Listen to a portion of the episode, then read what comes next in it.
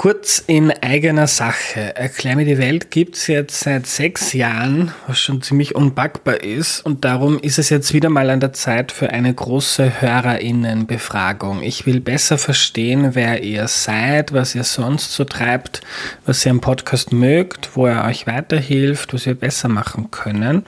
Also wenn ihr immer wieder Erklär mir die Welt hört, dann nehmt euch bitte fünf oder vielleicht auch zehn Minuten Zeit auf erklärmir.at slash Umfrage, um einen eurer Lieblingspodcasts in der Zukunft noch besser zu machen.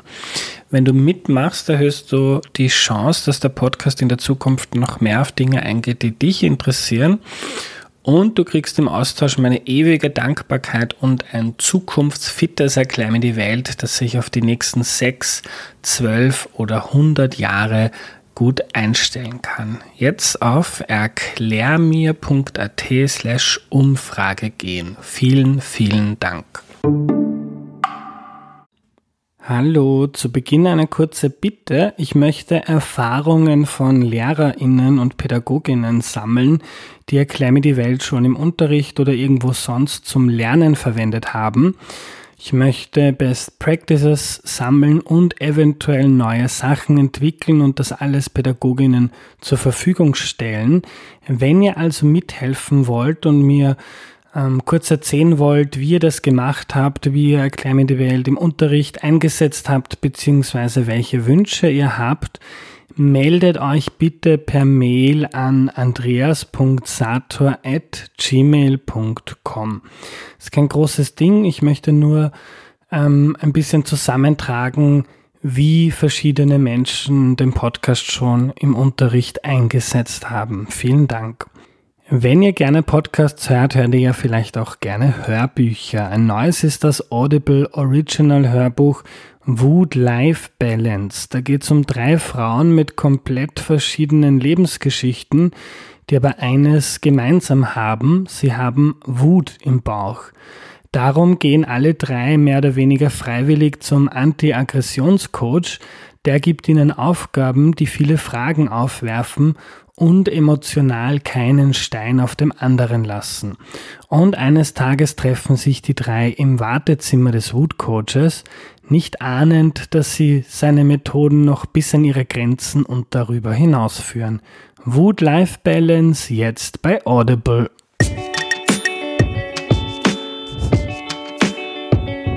Hallo, ich bin der Andreas und das ist Erklär mir die Welt, der Podcast, mit dem du die Welt jede Woche ein bisschen besser verstehen sollst.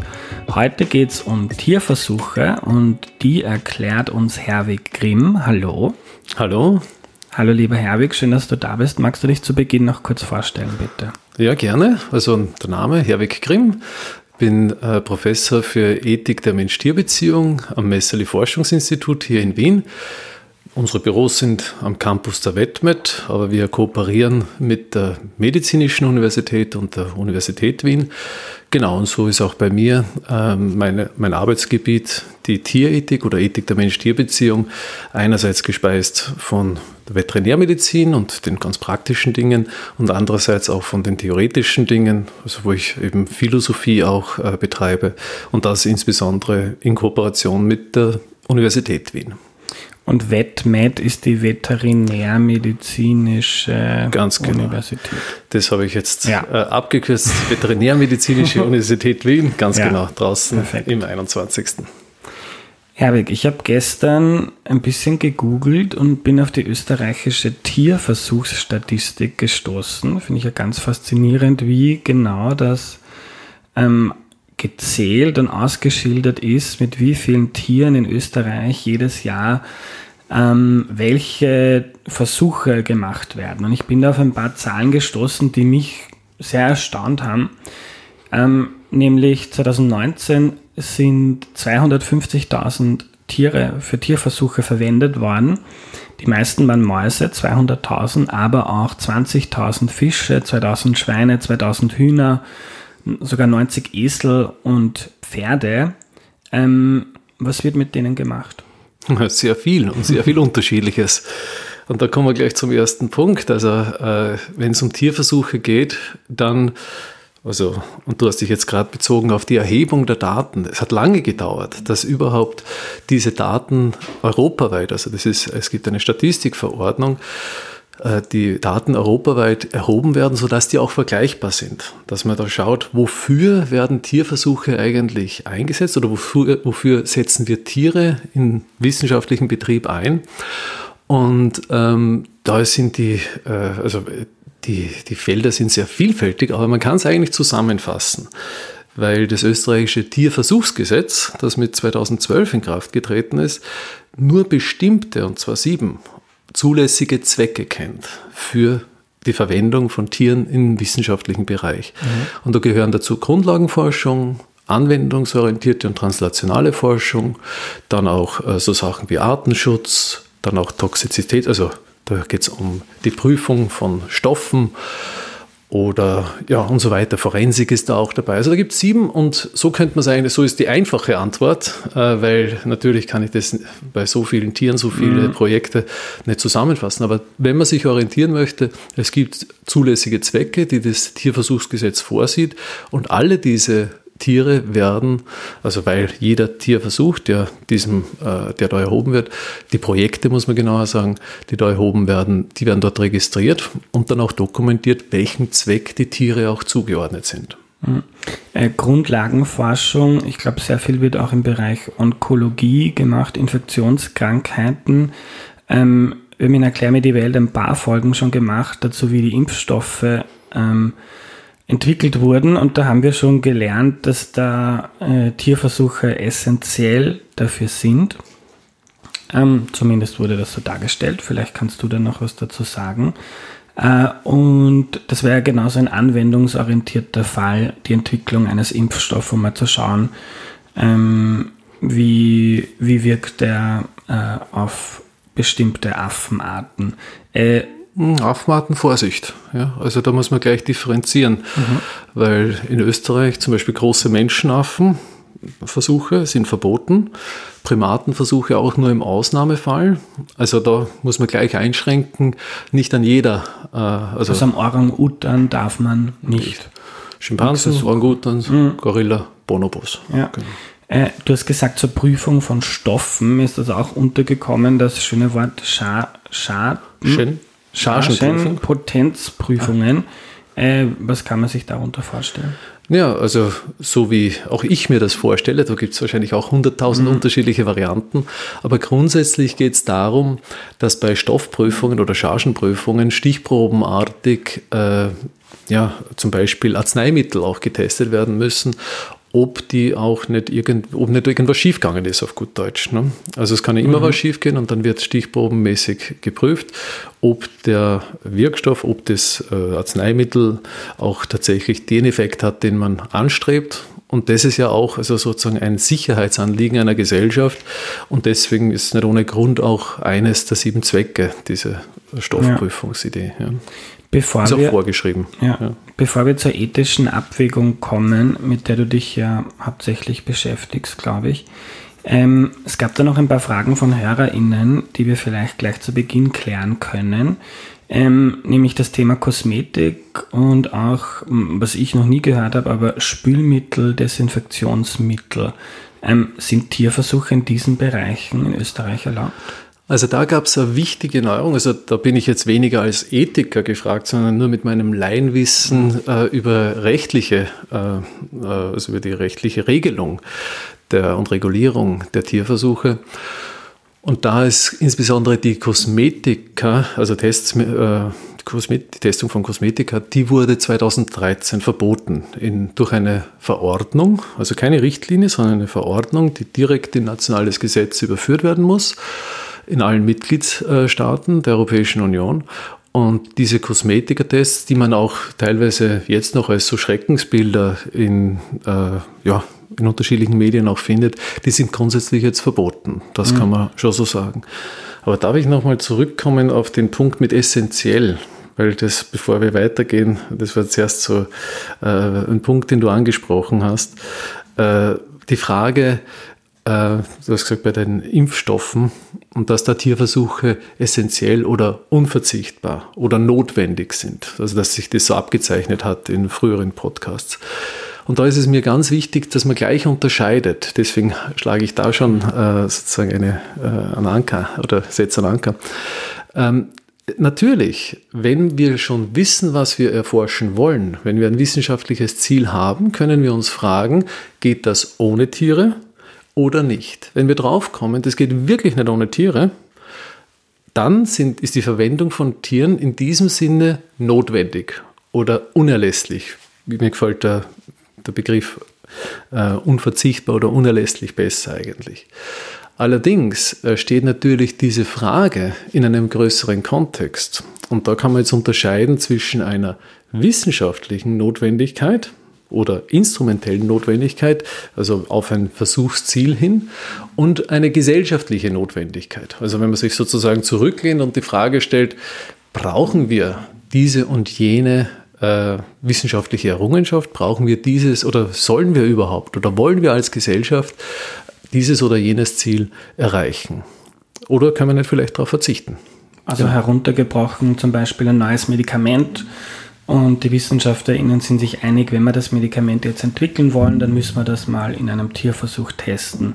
Dann ist wissenschaftlich unverzichtbar. Die Frage ist genau. aber, ob das Medikament gesellschaftlich vielleicht doch verzichtbar wäre und was dann äh, mehr wiegt in dieser Abführung. Ganz genau, also so kann man sich das ganz gut vorstellen eigentlich. Also äh, wenn man jetzt, ich nehme jetzt ein bisschen ein abstrakteres Beispiel von, äh, wenn ich heize, ja, angenommen ich habe eine Wohnung ja, und ich will im Winter nicht frieren, dann kann ich schauen, mit welchen Möglichkeiten kann ich das machen, nämlich heizen. Ja, also ich heiz, ähm, dann kann, man, kann man überlegen, gerade vor dem Hintergrund von CO2-Ausstoß und so weiter, mache ich das mit Gas, Holz, Öl, was weiß ich. Genau, und wenn ich dann drauf komme, ja, ich brauche aber äh, Öl, weil es nicht anders geht, ja, dann kann man sagen, ich kann halt nicht anders. Aber wenn ich jetzt sage, ja, vielleicht muss ich gar nicht heizen, ja, und ich nehme bewusst dieses Beispiel, weil natürlich Tierversuchsbefürworter sagen, dass wir wichtige gesellschaftliche Ziele nicht erreichen würden, wenn wir Tierversuche nicht äh, verwenden würden oder wenn wir Tierversuche nicht durchführen würden. Und Gegner genau an der Stelle eben sagen, na na, schauen wir uns einmal die Ziele genau an, ob wir die erreichen und wie wichtig die sind. Und dann kommen wir in die moralische Debatte oder in die ethische Reflexion. Hm. Äh, vielleicht mal ins Blaue gefragt, wo stehst denn du in dieser Debatte zwischen jenen, die sagen, gewisse wichtige Ziele können wir nicht erreichen ohne Tierversuche im Moment und denen, die sagen, das ist schlicht und einfach unethisch und die Frage stellt sich vielleicht gar nicht, was man damit erreicht, weil es per se äh, unethisch ist, einem anderen, einer anderen Spezies Leid beizufügen. Also zwei Antworten darauf. Die erste, eine einfache Antwort auf diese Frage kann ich nicht geben und die kann ich nicht deswegen nicht geben, weil ich nicht will, sondern ganz einfach deswegen, weil Tierversuch äh, so ein komplexes Thema ist. Ich überlege immer wieder meine Vorlesung zur Tierethik, der Einführung, einfach nur mit Tierversuchen, also nur zum Thema Tierversuch anzugehen, weil da alle wichtigen, alle relevanten moralphilosophischen Fragen mitverhandelt werden können. Also sei es die unterschiedlichen Ansätze, sei es das Verhältnis von Recht und äh, Ethik, ja, gesellschaftliche Wahrnehmung und so weiter, ist alles drinnen. Das heißt, ich würde mich da sehr zurückhalten, so eine pauschalierende Antwort zu mhm. geben. Äh, und das, die kann ich gar nicht geben, weil da würde ich das Thema zu einfach machen oder einfacher machen, als es ist. Aber Natürlich ist für dich jetzt auch interessant, ja, wie sieht denn das der Herweg? Ne? Äh, ich habe sozusagen in meinem äh, professionellen Leben ähm, eine pragmatistische Position, wie ich sie nenne, oder wie man sie nennt. Und da geht es darum, schrittweise auf Verbesserungen hinzuarbeiten. Und da bin ich zum Beispiel jetzt, um das gleich mit einem Beispiel zu versehen, in einem größeren Projekt in der Schweiz mit dabei. Da gibt es äh, einen nationalen Forschungs, ein nationales Forschungsprogramm. Da ist viel Geld in die Hand genommen worden, um das 3R-Prinzip, auf das wir wahrscheinlich noch zu reden kommen werden. Also da geht es um Ersatzmethoden und Ergänzungsmethoden, also Vermeiden von Tierversuchen, Vermindern von den Belastungen und dann Verbessern der Haltungsbedingungen, ganz grob gesagt. Und äh, dort in dem Projekt äh, stellen wir uns die Frage, beziehungsweise in diesem nationalen Forschungsrahmenprogramm äh, geht es darum, wie weit kommt man denn mit den drei R, die mittlerweile etabliert sind, auch rechtlich verankert sind, und wie weit kommt man da auch mit Blick auf eine deutliche Reduktion von Tierversuchen. Aber ich bin kein Tierrechtler, also ich habe nichts gegen Tierrechte, finde das auch eine ganz wichtige Position. Allerdings äh, ist die Tierrechtsposition oft identifiziert worden mit einer abolitionistischen, also einer kompletten, äh, einem kompletten Verbot von jeglicher Nutzung von Tieren, egal in welchem Kontext. Und da würde ich mich nicht dazu gesellen, sondern eben, wie gesagt, äh, lieber daran arbeiten, sich auch die Hände schmutzig machen und daran arbeiten, Verbesserungen in die Welt zu bringen. Ich habe auch nicht mit einer einfachen Antwort gerechnet und ich bin auch froh darüber, weil wenn die Welt so einfach wäre, dann bräuchte es äh, einen Podcast nicht. Podcast und 180 Folgen bisher äh, nicht. Ähm, ich würde gerne zu, zu, einer Schaden-Nutzens-Abwägung kommen, die man da ja gerne äh, macht. Ähm, und de, der Nutzen kann ein neues Medikament sein, kann neue wissenschaftliche Erkenntnisse in der Grundlagenforschung ähm, sein. Wie kann man denn den Schaden festmachen, den so ein Versuch verursacht. Also zum Beispiel das Leid von Tieren. Ähm, wie kann man feststellen, ob ein Tier leidet? Also wenn wir jetzt zum Beispiel zu den 200.000 Mäusen, die da im Jahr in Österreich bei Tierversuchen herhalten müssen, ähm, wissen wir, ob diese Tiere Angst, Stress oder Schmerz fühlen? Ja, davon geht das Tierschutzgesetz mit guten Gründen aus, dass diese Tiere, ähm, ähm, die für Projekte, so heißt es im Gesetzestext, aber ich bleibe jetzt beim Begriff Tierversuche, weil der einfacher ist, ähm, also nur jene Tiere fallen überhaupt in, das, äh, unter den, in den Geltungsbereich des Gesetzes, bei denen man davon ausgeht, dass sie empfindungsfähig sind. Ja, weil man kann sich auch fragen, ja gut, wozu, äh, also da, da steht sozusagen die subjektive Erfahrung, nämlich die negative subjektive Erfahrung des Tieres im Zentrum. Und äh, das ist sogar rein sedimentiert äh, in das Gesetz, aber auch in allen anderen Mitgliedstaaten, weil das über die Richtlinie äh, ins Gesetz gekommen ist, über die europäische Richtlinie, dass nämlich Tierversuche äh, drei Eigenschaften erfüllen müssen. Die erste Eigenschaft ist, dass ich einen wissenschaftlichen Zweck haben muss. Der ist fest, also diese sieben haben wir schon gesprochen. Die zweite Eigenschaft ist, dass eine Belastung, äh, das Tier einer Belastung ausgesetzt wird aufgrund der Erreichung dieses Zweckes. Und das dritte ist, dass es ein lebendes Tier braucht. Und das, insbesondere die zweite äh, Dimension ist da interessant, weil, ähm, um das zu verdeutlichen, äh, die Organentnahme, die Tötung und Organentnahme von Tieren, also Entnahme von Organen von Tieren, die vorher getötet wurden, das ist kein Tierversuch. Ja, also der Tod wird sozusagen gar nicht so sehr als Schaden gesehen, sondern vielmehr die negative, subjektive Erfahrung, wie eben Leiden, Angst, Stress. Und da äh, sieht das äh, Tierversuchsgesetz auch vor, äh, dass es sozusagen wie eine untere Benchmark gibt, die, also die überschritten werden muss, damit es ein Tierversuch ist. Und das äh, spricht das Tierversuchsgesetz äh, von einer Belastung, die mit einem fachmännisch durchgeführten Kanüleneinstich, also mit der Belastung des fachmännisch durchgeführten Kanüleneinstichs vergleichbar ist. Mhm. Also wenn man sich das vorstellt, wenn Sie eine Maus, die angesprochene nehmen, und da einen, eine Kanüle äh, sozusagen reinsteche, dann geht es um die Belastung, die dadurch entsteht und das ist das Minimalkriterium. Wenn das weniger ist, dann äh, ist kein Tierversuch. Die spannende Frage ist äh, jetzt, und das ist insbesondere bei der Verhaltensforschung auch interessant, dass diese Belastung nicht invasiv entstehen muss. Also es geht um die Belastung und nicht darum, dass eine Kanüle eingestochen wird. Ja, also es könnte auch eine Belastung entstehen bei einer bestimmten Beobachtung. Zum Beispiel, dass man ein Tier in ein fMRI, also in einer, ähm, also in bildgebende Verfahren rein in, einen, in eine Röhre schiebt, mhm. genau. Und die gehen, die, das sind typischerweise die Lärmbelastungen relativ hoch. Und da kann man durchaus drüber streiten und diskutieren, ob das jetzt auch eine Belastung ist obwohl da nichts invasiv, da wird nichts aufgeschnitten, nicht reingestochen, aber die Belastung ist nicht, nicht, nicht von der Hand zu weisen und dann kann man da natürlich äh, trefflich darüber diskutieren, ob das schon dieses Kriterium erfüllt. Ja.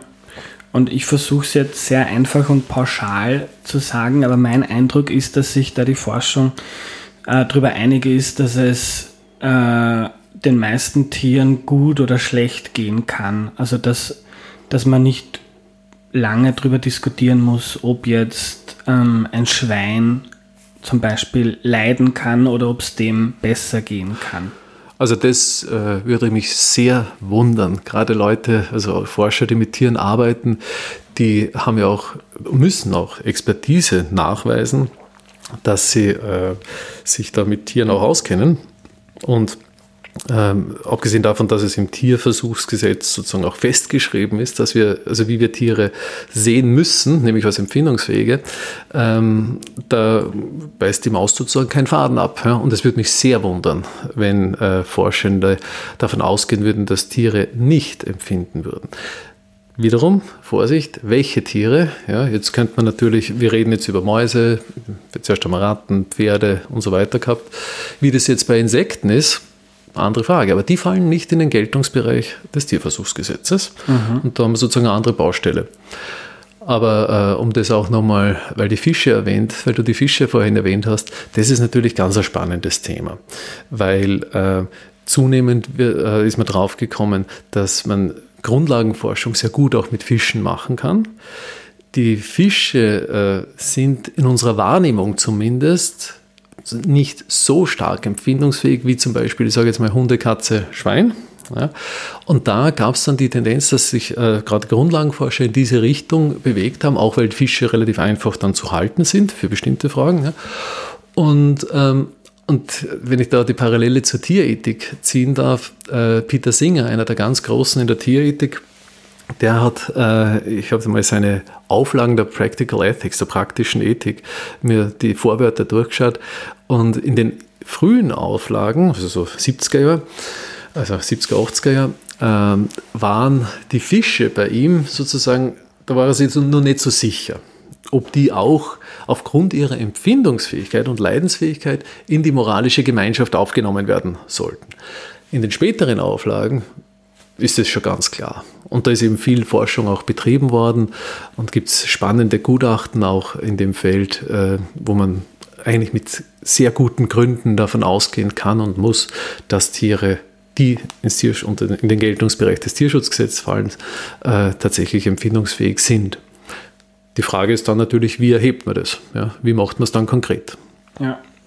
Und Singer ist dann auch zum Ergebnis gekommen, dass er die Fische in diese moralische Gemeinschaft aufnimmt. Genau, mhm. genau. Und Singer finde ich spannend. Ich habe äh, sein Buch Animal Liberation nicht gelesen, ähm, aber ich glaube von Singer zu wissen, dass er eher auf der Seite der Tierrechtler steht und ähm, kenne von ihm aus Interviews so spannende Aussagen, wo er das, ich weiß nicht, wie man das auf Deutsch sagt, aber so eine Art von Speziesismus, so wie genau. Rassismus und Speziesismus beschreibt, dass man die, den Menschen über andere Tiere ähm, stellt. stellt. Also ein Mensch mhm. ist mehr wert wie ein Hund, mhm. was ja, glaube ich, in der breiten Bevölkerung und in der gelebten Praxis ein mhm. quasi Konsens ist bei vielen Menschen.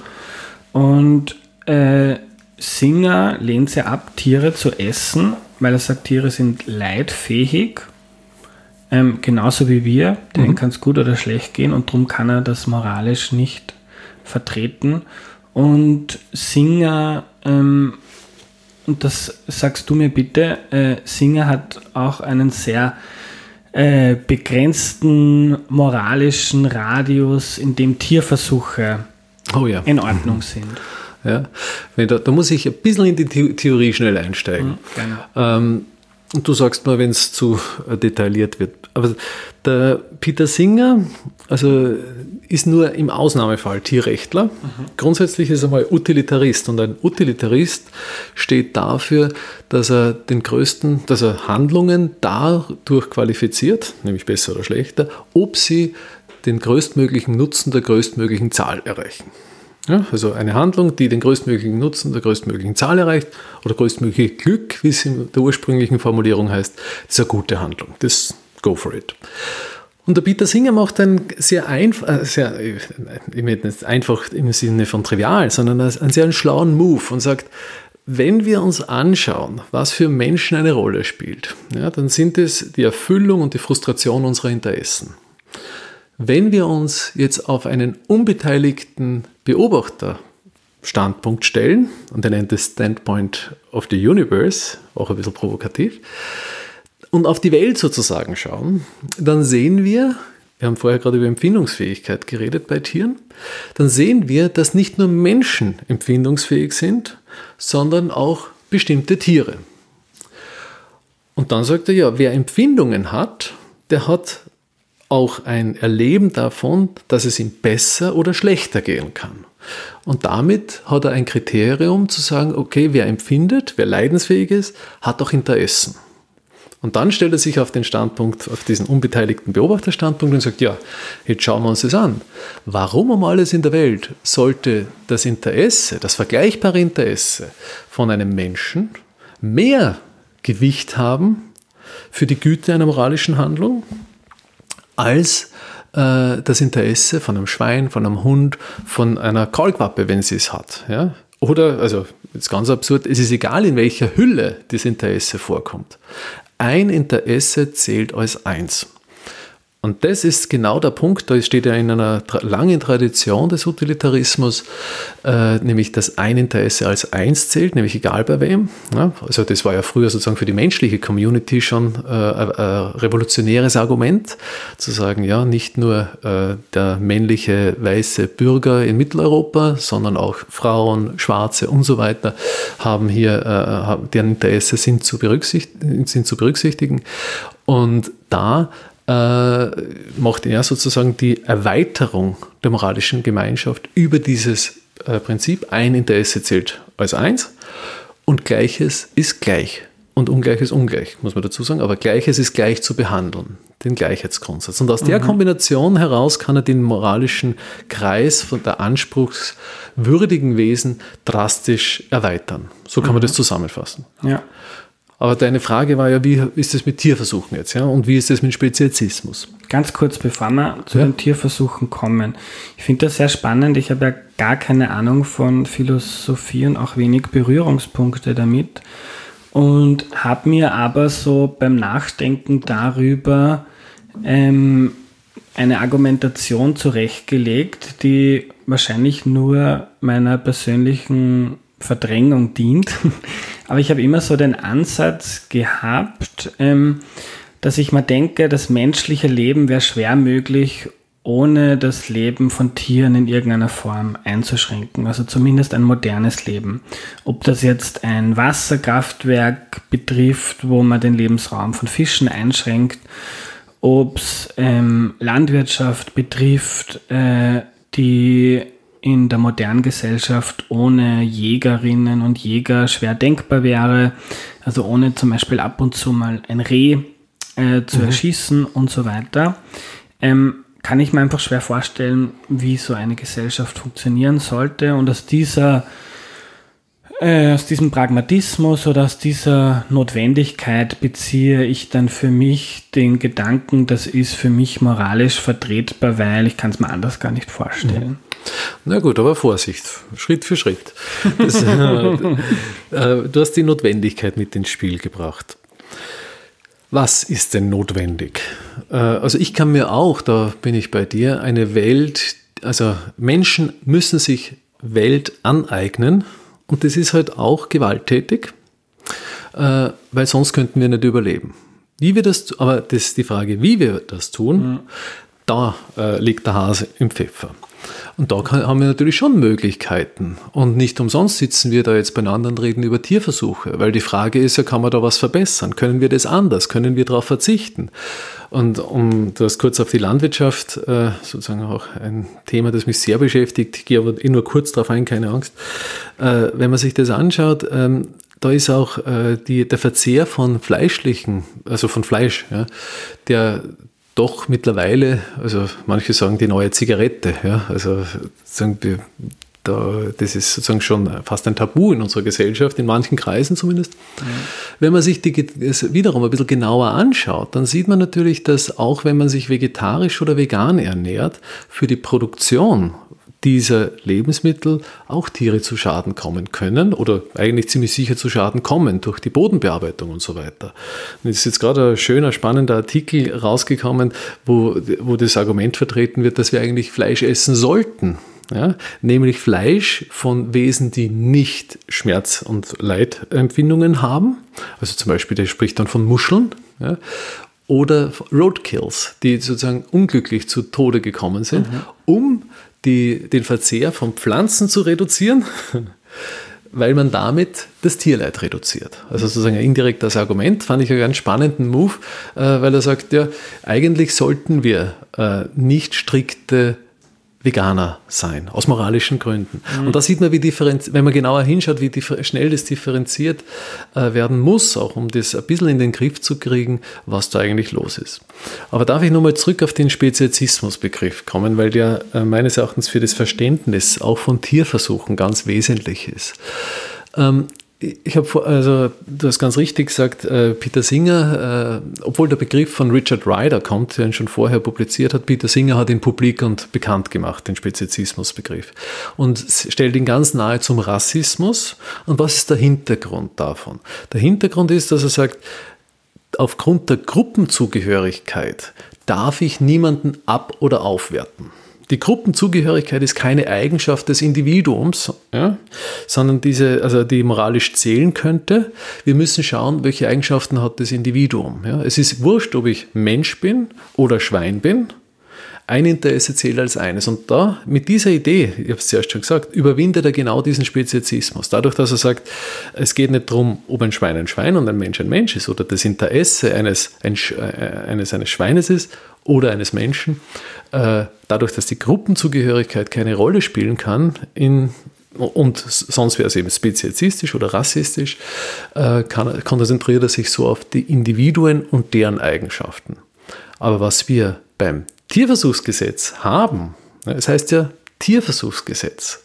Und das finde ich immer wieder spannend, wo äh, ein zweiter Begriff reinkickt, nämlich der sogenannte Anthropozentrismus, also dass wir den Menschen ins Zentrum stellen und seine Bedürfnisse und Interessen schwerer gewichten oder überhaupt gewichten in moralischer Hinsicht und andere nicht.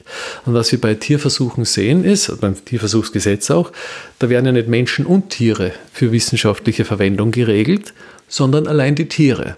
Für Menschen und interessanterweise Menschenaffen, die sind da äh, stärker geschützt. Und da sehen wir ganz klar auch die Hierarchien um das auf einen Punkt zu bringen, äh, weil wir auch schon, also wenn man sagt Mensch, ich sage mal drei, äh, vier Tierarten, nämlich Mensch, äh, große Menschenaffen, Hunde, Katzen. Dann wird bei dir gleich im Kopf wahrscheinlich so eine Hierarchie aufgehen. Wenn ich jetzt noch weitergehe und nach der Katze sage Maus, Fisch, Schnecke, Insekt, Gelse. Ja? Dann wirst du wahrscheinlich gar nicht umhin kommen, so was wie Hierarchien im Kopf zu kriegen. Und äh, meine Zusammenfassung von, und das widerspiegelt sich auch in unserem geltenden Recht.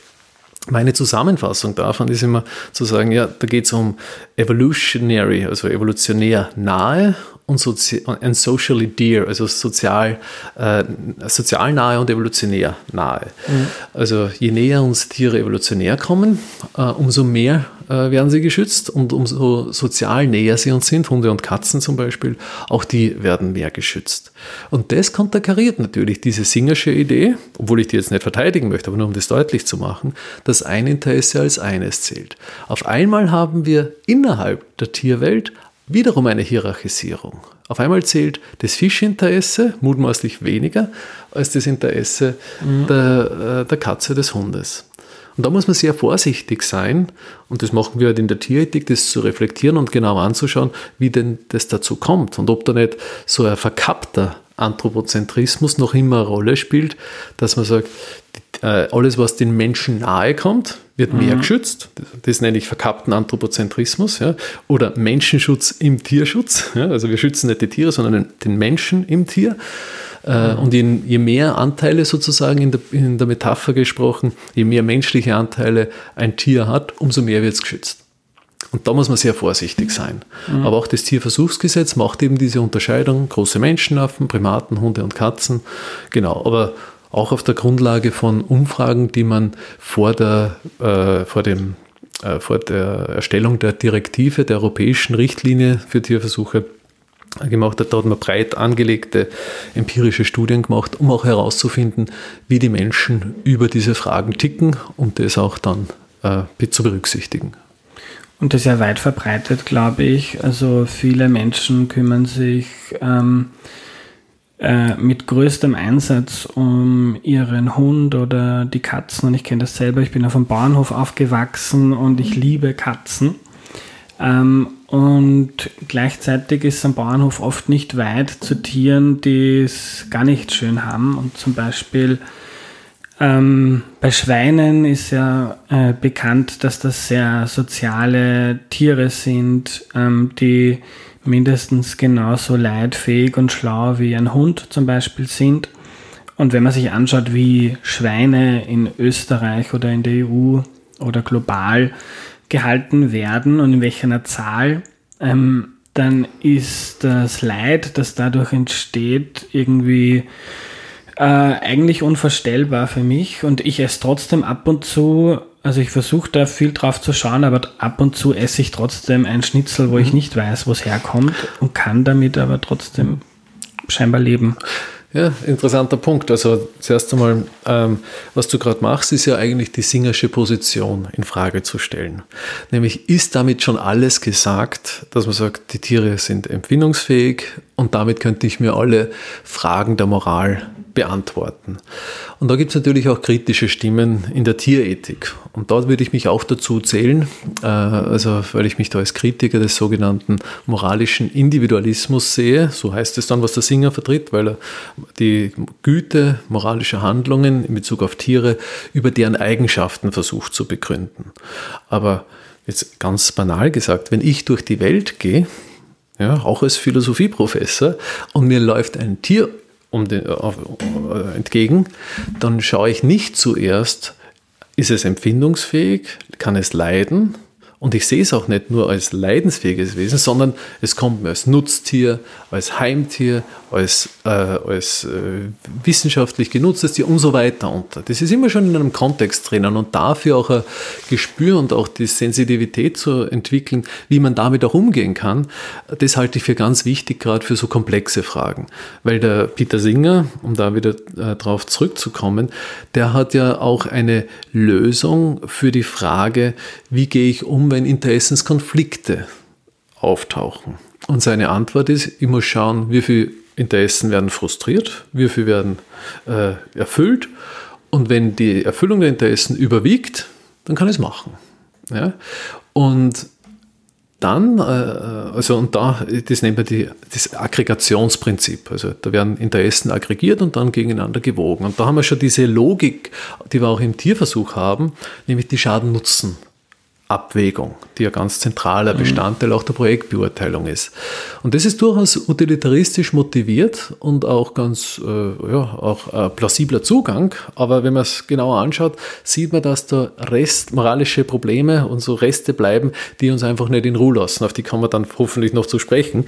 Ähm, aber mein Punkt an der Stelle ist, dass der Peter Singer auch dann unterscheidet zwischen trivialen und vitalen Interessen er sagt, ja, es gibt sozusagen triviale Interessen. Ich nehme mal, wenn wir es, äh, wenn wir es zuerst schon hatten, äh, das Interesse, kosmetische Produkte getestet zu bekommen. Ja, da könnte man, oder so ist die Debatte auch gelaufen, sagen, ja gut, das ist doch trivial, das muss man doch nicht.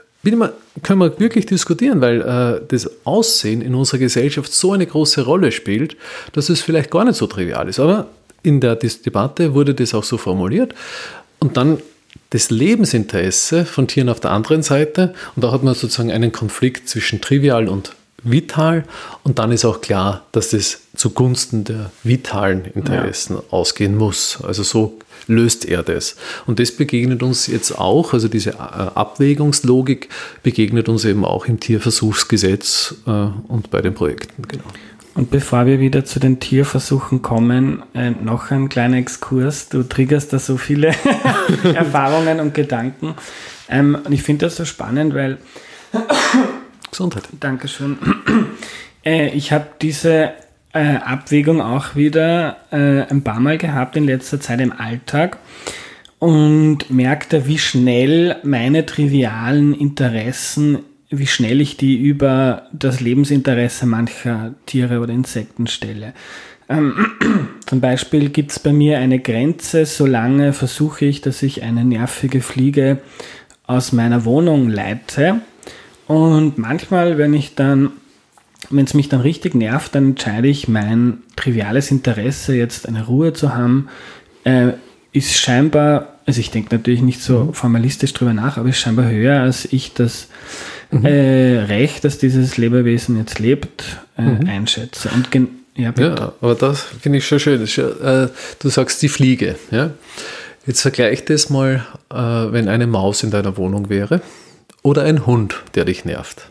Mhm. Sagen wir mal, also nur im Gedankenexperiment jetzt. Ja? Mhm. Bei der Fliege würdest du wahrscheinlich, also zögerst du irgendwann nicht mehr, weil du ein Bild, eine Vorstellung, eine Meinung dazu hast, was eine Fliege ist.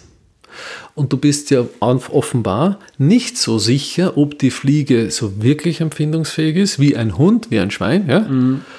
Weil sonst würde ich dich echt jetzt nochmal nachfragen. Also wenn du davon überzeugt bist, dass die Fliege so empfindet wie ein Hund ja, und du erschlägst sie, dann würde ich jetzt nochmal fragen, ob mit dir alles in Ordnung ist. Ja? Weil da sieht man dann, äh, finde ich ganz gut, wenn man das mal in den Vergleich setzt, mhm. wie wir Tiere auch konzeptualisieren, wie wir Tiere wahrnehmen. Weil ich bin mir sicher, dass du nicht einfach eine Maus sozusagen mit einem Küchenmesser äh, einfach so in deiner Wohnung töten würdest, geschweige denn einen Hund. Ich würde ja? schreiend davon laufen, aber ja, das ist genau. ja. Ich bin übrigens, also auch ein kleiner Exkurs von meiner Seite. Ich bin bei der letzten, glaube Vorlesung zur Einführung in die Tierethik an der äh, Philosophie, bin ich eingestiegen mit der Frage, und das war eine reale Frage äh, für mich auch, eine Maus in der Wohnung dritter Bezirk, wo ich dort gewohnt habe, genau, auf einmal haben wir eine Maus in der Wohnung. Ne? So, was tut man? Ne? Und ich habe das meinen Studierenden in der ersten Vorlesungseinheit äh, gefragt. Und die Antwort, also ich bin nur, das war vor Corona, da bin ich an der Tafel gestanden und habe nur die Antworten kurz notiert. Und ich hatte nach ungefähr zehn Minuten die Tafel bummvoll mit Vorschlägen und die sind, haben gereicht von also Katze rein oder äh, einfach äh, umbringen bis die Wohnung der Maus überlassen. ja? Und mit der Konsequenz, äh, dass die natürlich dann halt auch mehr werden in der Wohnung. Ne? Genau, und da sieht man halt, wie weit das Spektrum auch auseinandergeht. Und äh, das finde ich irrsinnig spannend, da auch die Mechanismen freizulegen, wie wir da zu diesen Konzeptualisierungen kommen. Und mit Fug und Recht haben wir, kann man sagen, dass wir viel gelernt haben, auch über Tiere, gerade über Verhaltensforschung, also die, in der Biologie. Mein Kollege, der Ludwig Huber mit seinem Team, wir haben äh, 34 Schweindel, glaube ich, sind es, also Kune-Kune-Schweine im Experiment, weil, sie, weil wir soziale Interaktion äh, mit denen erforschen. Ja unter Schweinen. Und das ist enorm spannend natürlich. Äh, wir sind in der glücklichen äh, Situation, dass wir diese Schweine nicht also länger beforschen können, weil typischerweise stirbt halt, also wird das Schwein geschlachtet, äh, noch in jungen, also bevor es ein Jahr ist, also drei mhm. Jahre. Ne? Und ähm, genau, und wir können die halt deren soziale Interaktion über längere Phasen auch anschauen und dann sieht man und staunt man, was die alles drauf haben. Ne? Und da ist zwischen Hund und Schwein also nicht sehr viel um, würde mhm. ich mal grob sagen, jetzt als Laie. Und wie ist es bei der Fliege? Ist, ähm, kannst du mir was sagen, ähm, dass meine Nutzenabwägung das nächste Mal auf die andere Seite ausschlagen lässt? Also ist eine Fliege leitfähig?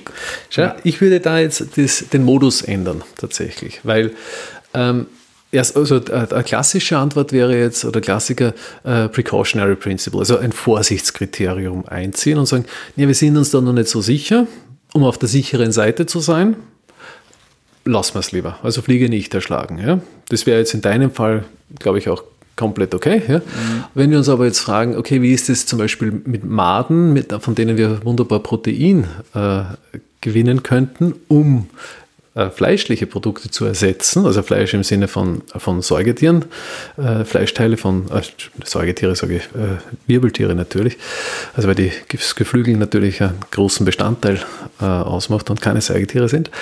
Ähm, wenn man das ersetzen könnte, dann ist es schon, dann, dann sind wir auf einmal in einem Spannungsfeld. Dann ist es schon immer so trivial zu sagen, da sind wir lieber auf der sicheren Seite. Ja, dann müssen wir uns das genauer anschauen. Und die Debatte läuft jetzt gerade. Also bei uns ist, wir haben gerade ein, ein sehr schönes FWF-Projekt eingereicht gehabt. Das haben wir äh, Bugbrains, haben wir es genannt. Ja, oder, ja genau, Bugbrains war der Titel. Äh, weil die Frage war oder ist, wie ist es äh, mit mit äh, eben Insekten. Welche Indizien haben wir und was bedeutet das, was wir über, naturwissenschaftlich wissen über Tiere, über diese Insekten? Äh, was bedeutet das in moralischer Hinsicht? Und da ist man noch lange nicht am Ende. Da mhm. sind wir, glaube ich, ähnlich wie bei den Fischen äh, vor, was weiß ich, 30 Jahren oder 20 Jahren. Und genau, wird sich rausstellen, äh, aber da sieht man auch, wie Wissen unsere moralische Wahrnehmung verändern kann. Und deswegen ist diese, was man gerne eben nennt, interdisziplinäre Zusammenarbeit an der Stelle halt wirklich wichtig und ein, ein zentraler Punkt. Bevor wir zum Ende und wieder zu Tierversuchen spezifischer kommen, stelle ich dir eine triviale Frage, die sich ganz bestimmt viele ähm, unserer Zuhörer, ZuhörerInnen ähm, im Laufe dieses Gesprächs schon gestellt haben ähm, du als Tierethiker, isst du Fleisch und ähm, wie gehst du zum Beispiel mit einer Fliege um, die, die dich nervt? Wendest du immer dieses ähm, Vorsichtsgebot an? Hm. Ich habe jetzt leider nur eine sehr unbefriedigende Antwort, äh, weil ich meine äh, Profession, meine Aufgabe nicht darin sehe, als Vorbild äh, zu generieren oder auch als abschreckendes Vorbild, ist ja dann jetzt ganz egal, sondern ich als Wissenschaftler versuche, Gründe zu liefern, sinnvoll und strukturiert über solche Fragen nachdenken zu können. Und das versuche ich auch zu vermitteln. Also sozusagen, wenn mich Studierende, und die Frage kommt immer, ja, äh, wenn mich Studierende fragen, dann sage ich immer gern, das hört ihr von mir nicht im Vorlesungssaal, sondern da müssen wir auf ein Bier gehen, weil das ist dann sozusagen Privatsache, äh, weil ich ja nicht eine Position vermitteln möchte, sondern Reflexion trainieren möchte über komplexe und schwierige Fragen. Und da bin ich bei Gott nicht äh, am Ende, ja, dass ich sagen könnte, ich hätte das klar geregelt in meinem Leben, sondern auch ich staune immer wieder, äh, ja, auf welche Probleme man tatsächlich stößt ja, in der ganz alltäglichen äh, Leben. Ich war gerade bei meinen Eltern äh, auf Besuch und dann sitzen die Nachbarn beieinander und diskutieren ganz intensiv über einen Siebenschläfer, der in einem Ferienhaus drinnen war. Ne? Und dann ist der Siebenschläfer, dann waren es auf einmal mehr. Ja, was tut man jetzt mit dem Siebenschläfer? Ne? Und äh, ja, und das be beschäftigt Leute. Und das finde ich eben schön. Ich habe da nur ganz wasserstand zugehört. Und dann haben sie gefragt, ja, was machst du eigentlich beruflich? Und dann sage ich, ja, Ethik der Mensch-Tier-Beziehung. Und dann sagen die, ja, äh, dann sag uns, was wir tun sollen. Sage ich, na genau nicht. das ist eben der Clou an der Stelle. Ja. Das heißt, du verrätst mir es erst, wenn ich die Aufnahmetaste drücke und naja, also so viel kann ich schon sagen, dass wir in sehr vielen Bereichen der Mensch-Tier-Beziehung viel Luft nach oben haben, ist unbenommen. Ja, also und gerade auch im Privatbereich finde ich es immer wieder spannend. Ähm, ja, wie, wie soll ich sagen? Ja, das ist natürlich ein geschützter Bereich zum Glück. Ja, aber wenn ich dann essen gehe, äh, dann ist auch bei mir schwierig, ne, dass ich mir denke, so, weiß ich jetzt wirklich, wo die Produkte alle herkommen? Kann ich das nachvollziehen? Also Essen gehen ist so ein Klassiker, wo dann gerne mal die, äh, die hehren Vorsätze die Wupper runtergehen. Kennst du die Serie The Good Place? Ah, leider noch nicht, da muss man auch schon offen schauen, offenbar. Ist äh, sehr zu empfehlen, weil sie erstens lustig ist, ähm, ist auf Netflix zu sehen und zweitens diese ganzen moralphilosophischen Fragen behandelt und die, die Story ist so circa die, ähm, dass es einen Afterplace gibt, also quasi einen Himmel, wo man hinkommt. Ähm, nur in diesen Himmel ist seit 500 Jahren niemand mehr gekommen. Und die versuchen dann herauszufinden, was da bitte los ist. Und das System muss ja irgendwie falsch sein. Und das wird dann eruiert und da stellt sich dann heraus, nein, es ist in dieser komplexen Gesellschaft schlicht und einfach nicht möglich, ähm, moralische, moralisch reine Entscheidungen zu treffen, weil die Tomate, die du ähm, vor zwei Jahren gegessen hast, ist geerntet worden von auf einem italienischen Feld, wo ein Zwangsarbeiter dabei war. Damit hast du eine mhm. unmoralische Entscheidung ähm, getroffen und kommst mhm. in die Hölle. Ja, also das finde ich ein schönes Bild. Ich würde nur sagen, äh, die Entscheidung getroffen, mitverantwortlich. Ja, genau, genau, man ist ja. mitverantwortlich. Mhm. Aber das, äh, das ist auch genau das, womit wir, ein, wir eingestiegen sind. Äh, meine Position. Also ich habe das mal auf den Punkt gebracht, nicht der Garten Eden, sondern Gartenarbeit. Ja, das ist der Punkt. Also nicht der Himmel, ja, der Garten Eden, das ist die Vertreibung aus dem Paradies. Ich bin kein Theologe, ja, auch nicht besonders religiös, muss, aber äh, das, äh, das muss man schon ernst nehmen. Und das steht ja auch sinnbildlich für die Welt, in der wir leben. Das ist nicht einfach. Also in einer Welt zu leben ohne Schuld. In unserer kann ich mir das echt nicht vorstellen. Die Frage ist, an welchen Punkten und in welcher Form machen wir uns schuldig und machen wir das leichtfertig oder nicht. Und dann nochmal zurück auf deine Fliege. Leichtfertig die Fliege zu erschlagen, deshalb, also eine respektlose Haltung, das ist an der Stelle das Problem. Vielleicht, weil wir wissen nicht um die Empfindungsfähigkeit der Fliege so genau Bescheid. Aber diese respektlose Haltung, wenn ich es einfach erschlage, da, äh, und das wäre dann eine tugendethische Idee, die da reinkommt, mit der kann man dann solche Fragen ganz gut strukturieren. Mhm. Aber wir sollten auf die Tierversuche, gell? Ja, ich, aber es ist nicht so schlimm, ich glaube, das ist sehr interessant und das macht dann nichts, weil mir fallen so viele Sachen ein. Und jetzt ein, ein Punkt ganz zu Beginn meines Studiums, kann ich mich erinnern, habe ich das Buch Tiere essen von Jonathan Safran Foer mhm, gelesen, mhm. was, glaube ich, ganz viele Menschen zu VeganerInnen gemacht hat. Und ich glaube, da bringt er das Beispiel, ähm, und daran musste ich gerade denken, bei der Fliege, ähm, weil ich oft merke, mir selber mal so denke, das, so, das ist der Lauf der Natur. Der eine frisst den anderen, der ist stärker, steigt wo drauf. Oder die Katze, bevor sie die Maus frisst, spielt sich noch eine halbe Stunde, weil es ihr Spaß macht.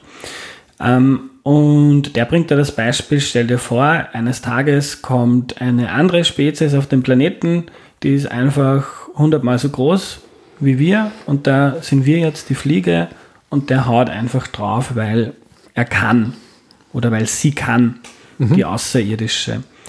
Und da, kommt, da bin ich dann ein bisschen ins Grübeln gekommen, aber wie man sieht, kann man sich mit diesen Fragen auseinandersetzen und dann ein paar Wochen später das wieder irgendwo unter den, unter den Teppich kehren. Naja, da ist ja schon mal die erste Frage, ob der Vergleich stimmt. Ne? Oder weil wenn diese große, übermächtige Spezies da jetzt kommt, kommen würde, wir können das ja wahrnehmen, wenn wir erschlagen werden und Angst davor entwickeln und so weiter, werden uns verstecken und so. Ne? Also mhm. die Fliege, hm, da sind wir uns ja gerade nicht sicher.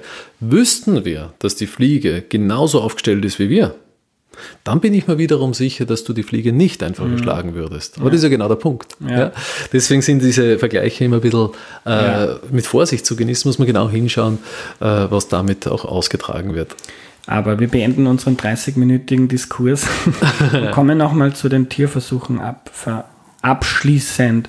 Du hast vorhin gesagt, die drei R, mhm. Replace, Reduce, Refine, man könnte auch auf Deutsch sagen, die drei V, vermeiden, verringern verbessern.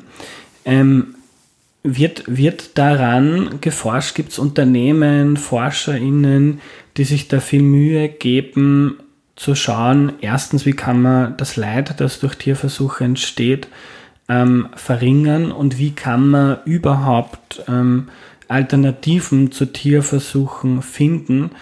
Denn in einer idealen Welt, wo, wo man Möglichkeiten findet, wäre es wahrscheinlich nett, wenn man keine Tierversuche mehr brauchen würde. So, wo soll ich anfangen? Lass mich nochmal, wenn ich die richtig verstehe, du willst es, äh, wir sind jetzt sozusagen schon Richtung Ende unterwegs, das heißt, ich kann auch mal nochmal resümieren, beziehungsweise nochmal pointiert ein paar Sachen sagen, weil ich glaube, das brauche ich, um auf deine, auf deine Frage sinnvoll Gerne. eingehen zu können. Wenn man sich nochmal vor Augen führt, was Tierversuche sind, ja, dann äh, ist äh, immer die Frage, nein, ist immer schon mit dabei gedacht, dass da Tiere geschädigt werden. Schädigungen sind problematisch. Soll, also das ist eine negative Pflicht. Du sollst nicht schädigen, du sollst nicht verletzen. Ja? So. Wenn wir uns fragen, was rechtfertigt Schädigung, dann sind mindestens drei Klassiker zu nennen.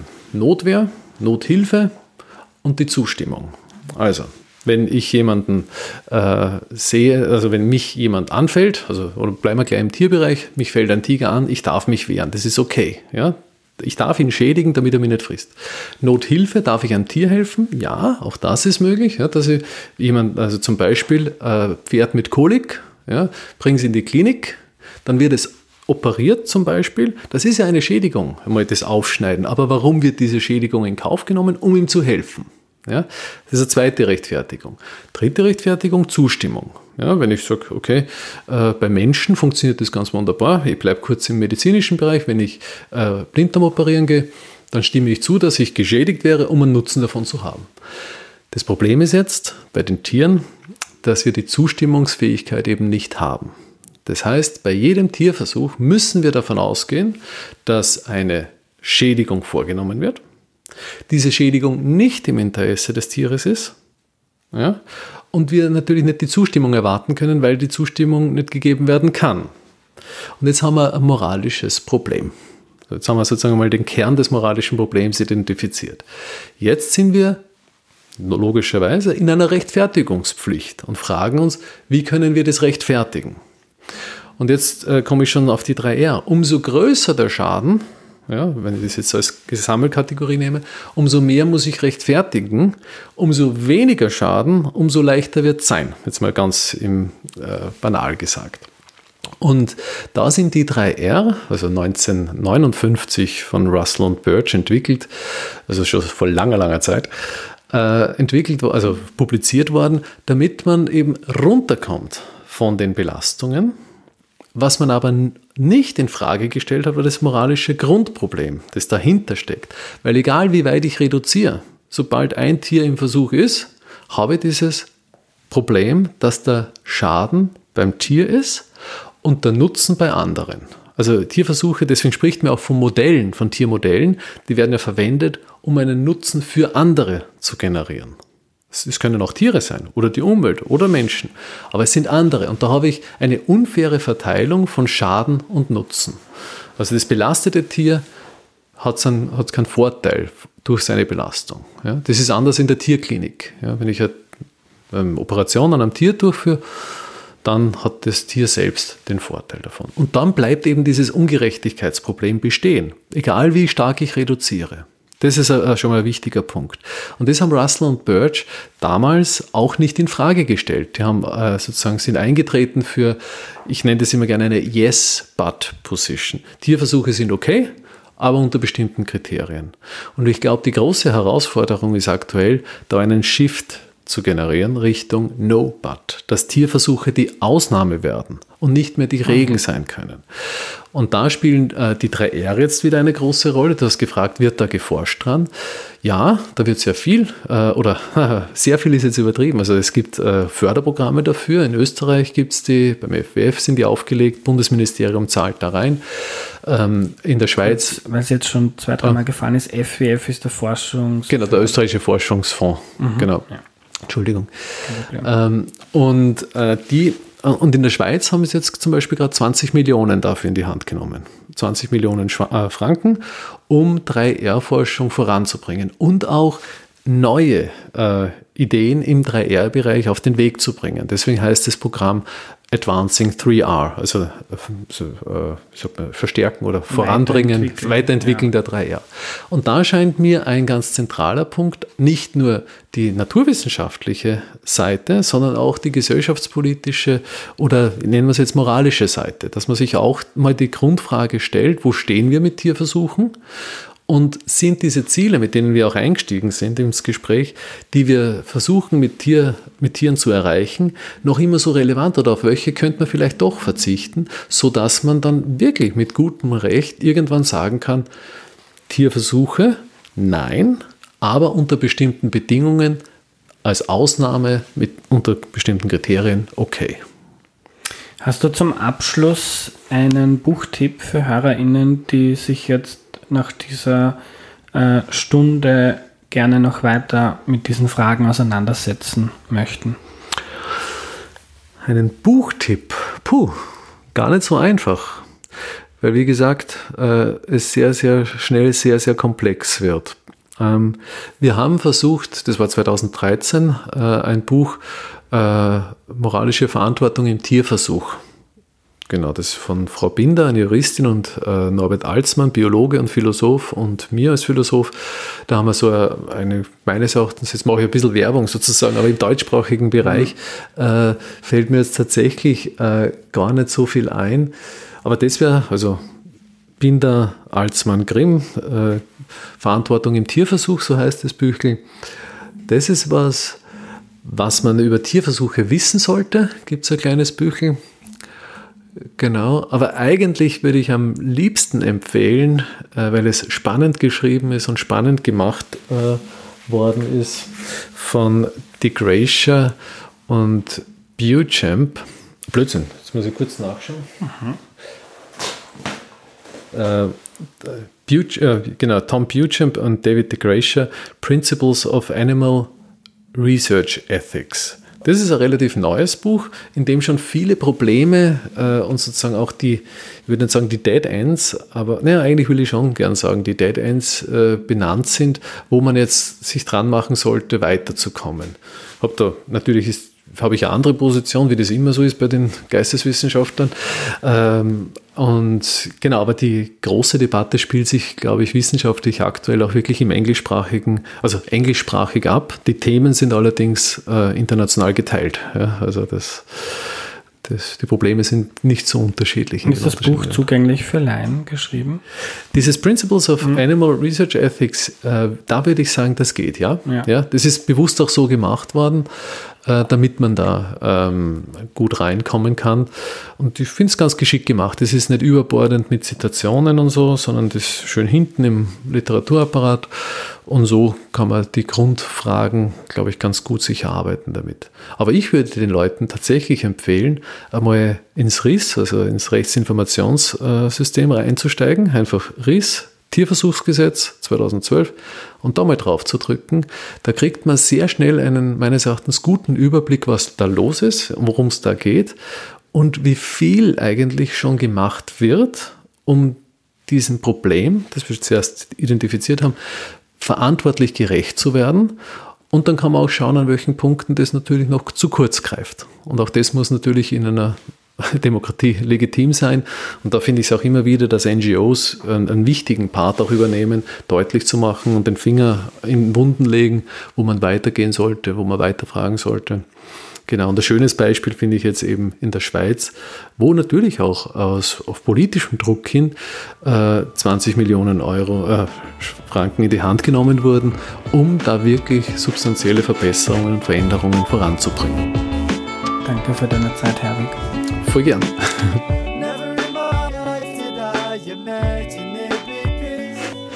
Was nehme ich mir mit? Viel, aber keine klaren Antworten sondern eher eine Hilfe beim Nachdenken. Das fand ich toll an Herweg, auch dass er meinte, er sei persönlich kein Vorbild, sondern er helfe als Philosoph und Ethiker einfach beim Fragen stellen und Nachdenken. Das hat er bei mir auf jeden Fall gemacht und ich hoffe auch bei euch darüber nachzudenken, nachzudenken, welche Tiere denn leiden und fühlen können welchen Nutzen wir haben, wenn wir das Leben eines Tieres einschränken und wie groß der Schaden ist, den wir dadurch anrichten. Der pragmatische Ansatz von Herwig hat mir persönlich gut gefallen und in nächster Zeit wird es noch einige Folgen zum Thema Tiere, Ernährung, Nachhaltigkeit und Landwirtschaft geben. Am Ende noch ein Buchtipp von mir. Der Psychologe Viktor Frankl hat über seine Erfahrungen im Konzentrationslager geschrieben und sich da quasi selbst beobachtet und therapiert. Das fand ich sehr spannend zu lesen und auch sehr mitreißend. Das Buch heißt Und trotzdem Ja zum Leben sagen. Denn Frankl schreibt davon, warum der Mensch trotz aller Widrigkeiten in einem KZ noch immer einen Sinn im Leben haben muss, um zu überleben und was denn dieser Sinn sein könnte. Jetzt haben wir fertig. Wenn ihr den Podcast gut und wichtig findet, unterstützt ihn bitte auf www.erklärmir.at. In den letzten Wochen sind keine neuen UnterstützerInnen dazugekommen. Die braucht es aber, um die Zahl konstant zu halten, weil ja immer wieder welche auch wieder aufhören, was total okay und nachvollziehbar ist. Jedenfalls, freue ich mich über neue UnterstützerInnen. Nächste Woche geht's weiter, da geht's dann darum, warum Männer im Durchschnitt mehr verdienen als Frauen. Danke fürs Zuhören und bis dahin schaut auf euch und eure Liebsten, euer Andreas.